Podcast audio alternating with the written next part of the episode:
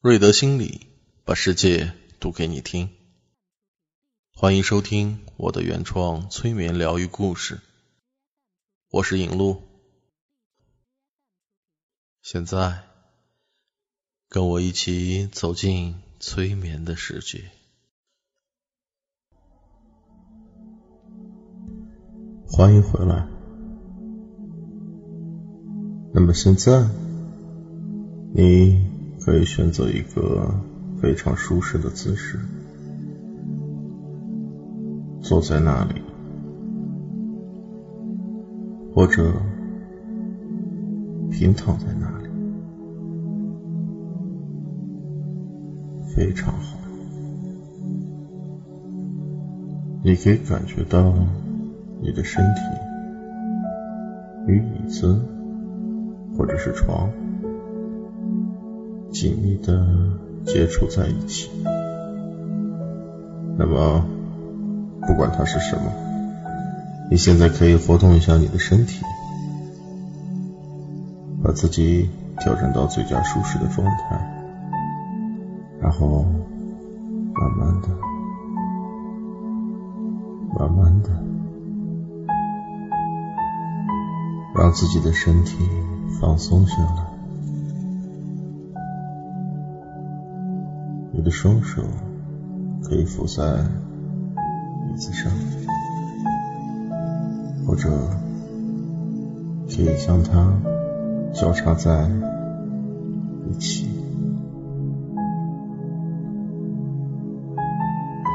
嗯，非常好。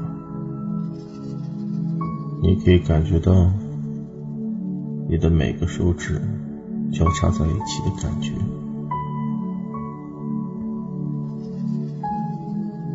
你也可以感觉到左手的拇指可以不停的活动一下，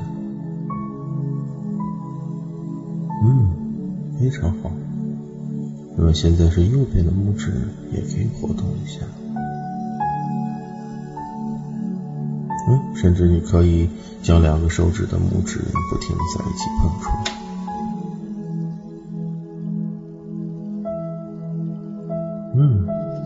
非常好。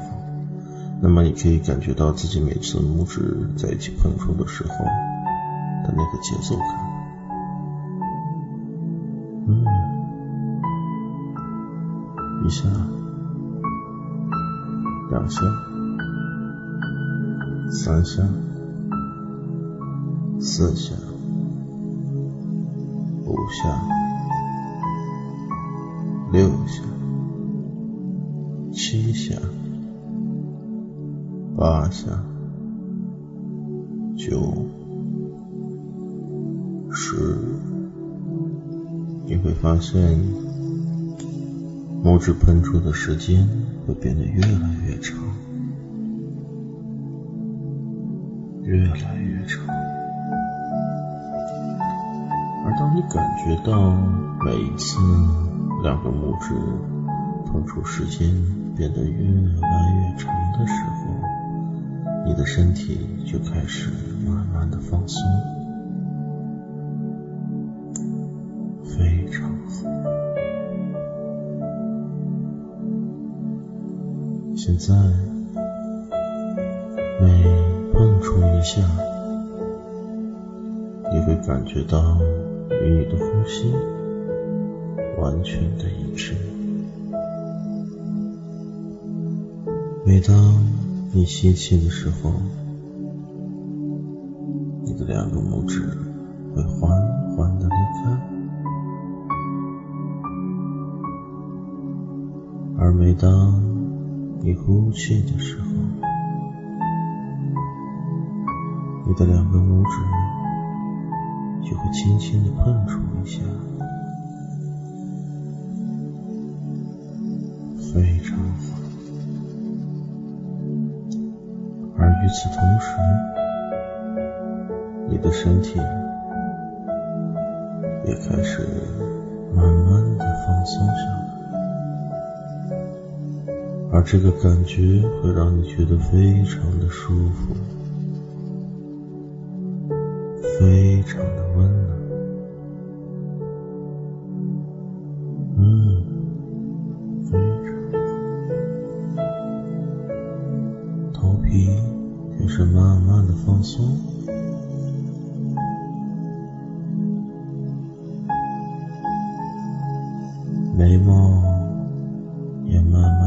松下来。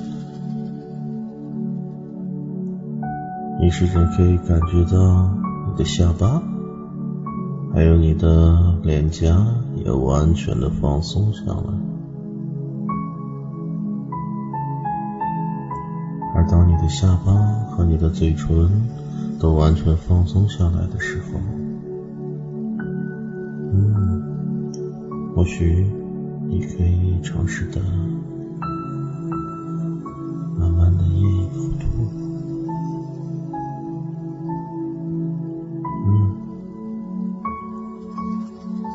你可以将你的舌头顶在你的上齿上。非常好，脖子和颈椎也慢慢的放松，你甚至可以感觉到你与床或者椅子的接触，而你的脖子也完全的放松下来，似乎平时的压力也变得非常的轻。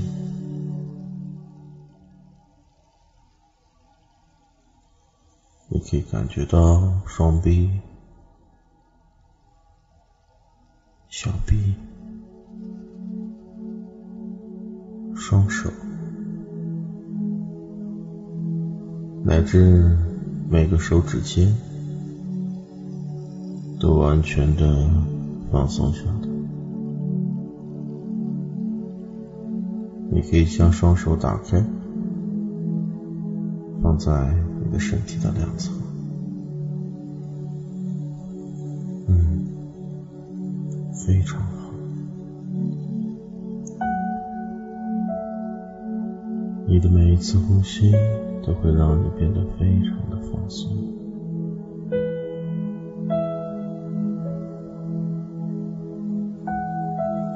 你甚至可以感觉到身体。与床的接触，或者你也可以感觉到阳光透过你的眼皮晒在你身上，那种你经常能体会到的温暖的、舒适的感觉。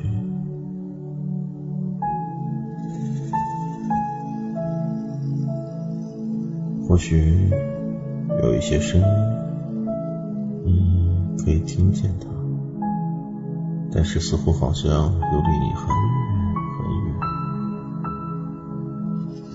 你只能听到我的声音，而完全听不到外面其他的响动。或者当响动响起的时候，你也可以在寻找它们的方向，但是你完全不在意这一些，你只能听到我的声音。而在听我的声音的同时，你已经慢慢的放松下来。你可以感觉到你的腹部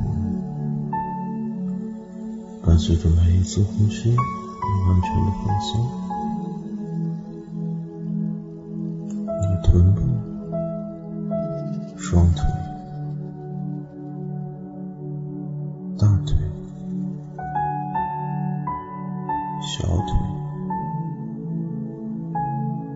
甚至每一个小脚丫都完全的放松下来，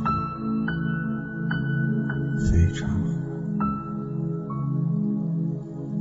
你可以调整一下身体，而快速的进入睡眠的状态。你只能听到我们的声音，而外面的世界都离你越来越远。这个感觉会让你非常的舒服，非常的温暖。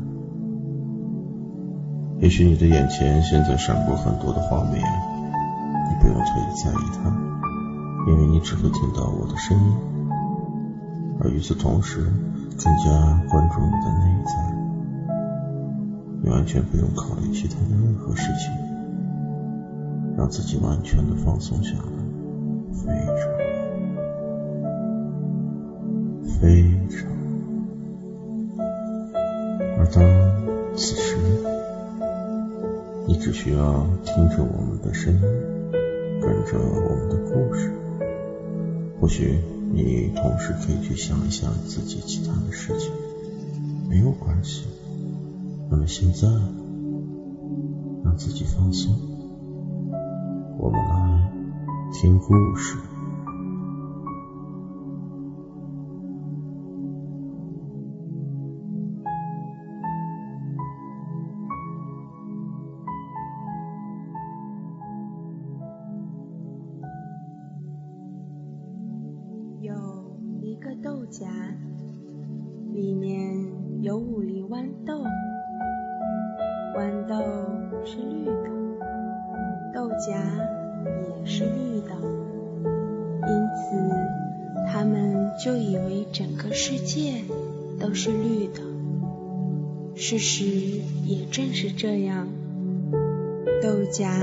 在生长，豆粒也在生长，它们按照它们在家庭里的地位。做成一排，阳光普照，把豆荚晒得暖洋洋的。雨水的洗涤，让这儿既温暖又舒适，就像自然规律一样。白天温和而明亮，晚间。黑暗而冷清，豌豆粒越长越大，同时也越来越爱沉思。他们想自己少得做点事情呀？难道我们永远就在这儿坐下去吗？他们问。老这样做下去，会不会变得僵硬啊？我总觉得外面发生了什么事情，我有这种预感。许多星期过去了，豌豆变黄了，豆荚。也变黄了，整个世界都在变黄了。他们说，他们也可以这样说。突然，他们觉得豆荚震动了一下，它被人摘了下来，落到人的手上。跟许多丰满的豆荚一起溜到一个口袋里。我们不久就要被打开了，他们说，这也正是他们一直期待的。我倒想要知道。我们之中，谁会走得更远？最小的一粒豆说：“是的，事情马上就要揭晓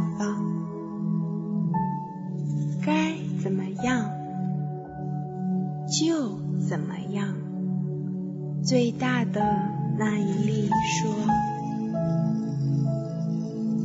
啪豆荚裂开了，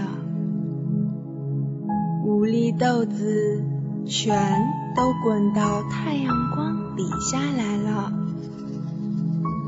它们躺在一个孩子的手中，小男孩紧紧地捏着它们，说：“正好可以当做豆枪的子弹用。”他按上一粒，把它射了出去。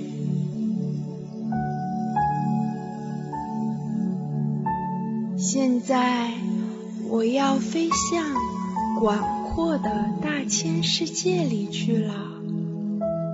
如果你们能捉住我，就来追赶我吧。于是，它就飞走了。我，第二粒说。我将直接飞进太阳里去，这才像一个豆荚呢，而且与我的身份非常相称。于是，它也飞走了。我们随遇而安。其余的两粒说。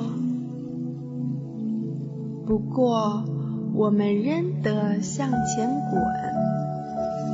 它们还没有被装进豆枪，就先在地上滚了起来。但是，它们终于被装进去了，我们才会射得最远呢。该怎么办？就怎么办。最后的那一粒说：“它射到空中去了，它射到顶楼窗子下面一块旧板子上，正好钻进一个长满了青苔的霉菌的裂缝里去。”青苔把它裹了起来，它躺在那儿不见了。可是上帝并没有忘记他。该怎么办就怎么办。他说，在这个小小的顶楼里住着。一个穷苦的女人，她白天到外边去擦炉子、锯木材，并且做许多类似的粗活。他很强壮，也很勤俭，不过他仍然是很穷。他家里躺着一个发育不全的女儿，身非常虚弱。他在床上躺了一整年，看样子是不能恢复健康，也不会很快离开人世。他快要到他亲爱的姐姐那去了。女人说：“我只有两个孩子，但是养活他们两个人很困难的。善良的上帝分担我的愁苦，已经接走一个了。我只需要。”照顾剩下的这个，不过我想他不会让他们分开的，他也会到他天上的姐姐那儿去。可是这个病孩子并没有离开。母亲去外面挣钱的时候，他就安静耐心的在家里躺着。春天来了，一天早上，太阳悄悄的从那个小窗户射进来，阳光洒满了整个房间。母亲正要出门的时候，女孩子正望着最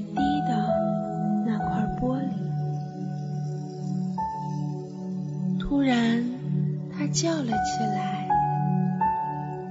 从窗玻璃旁边。探出头来的那个绿东西是什么呢？它在风里摆动。母亲走到窗前，把窗打开一半。啊，她说：“我的天，原来是一粒小豌豆，还长出叶子来了。”它怎样钻进这个缝隙里去呢？现在有一个小花园来供你欣赏了。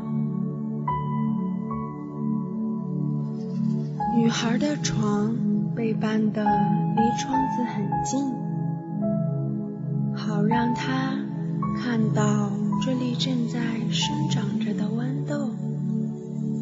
母亲便出去做工作了。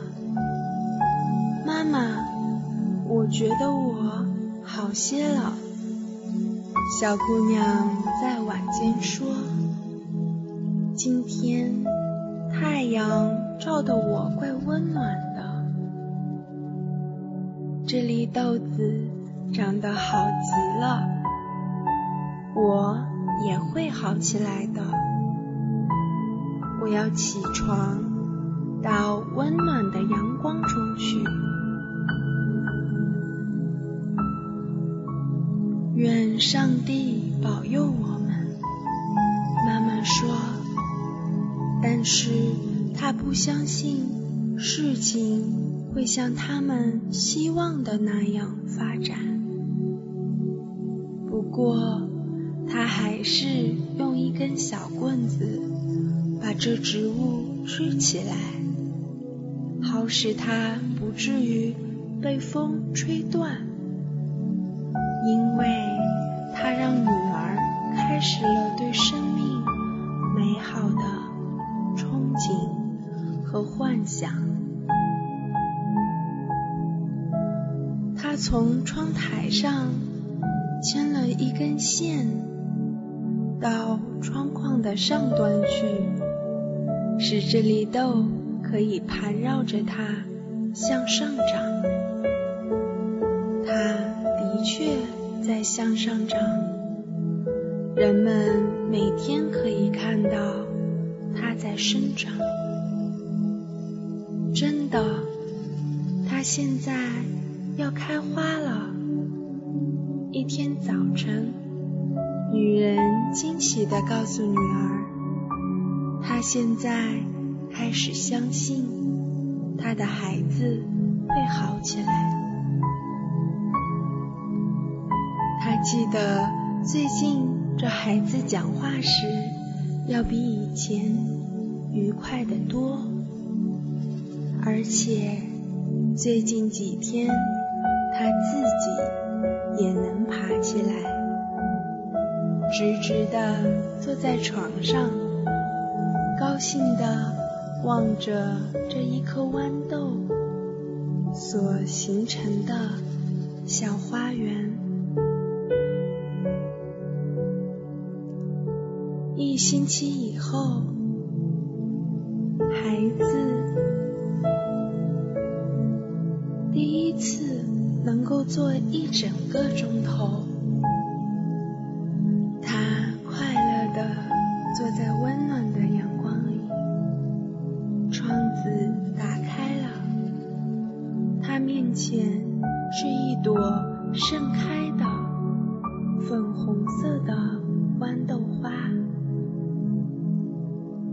小姑娘低下头来，在柔嫩的叶子上轻轻地吻了一下。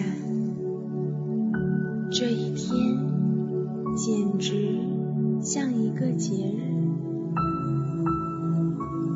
孩子，上帝亲自种下了这颗豌豆，让它长得枝繁叶茂。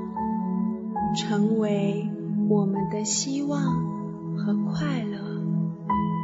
母亲说，她微笑地看着花儿，好像它是上帝送来的一位善良的天使。但是，其余的几粒豌豆呢？第一到屋顶的排水槽里去了，在一个鸽子的胃里栖息了下来。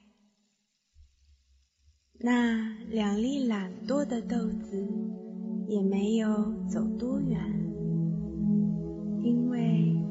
它们也被鸽子吃掉了。总之，它们还算有些实际的可是，那第四粒本想飞进太阳里去，但是却落到水沟里去了，在脏水里。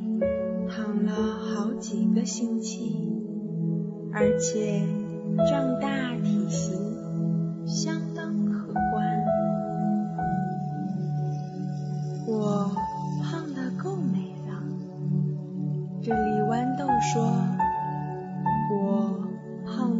爆裂开来。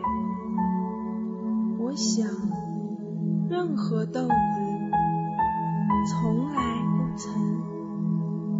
也永远不会达到这种地步的。我是豆荚里五粒豆子中最了不起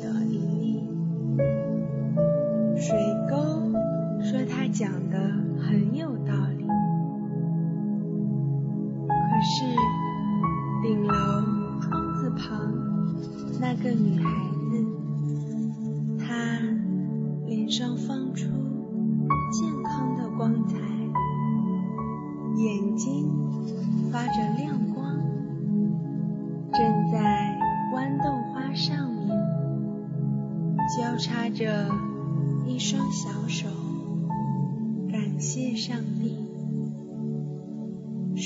说：“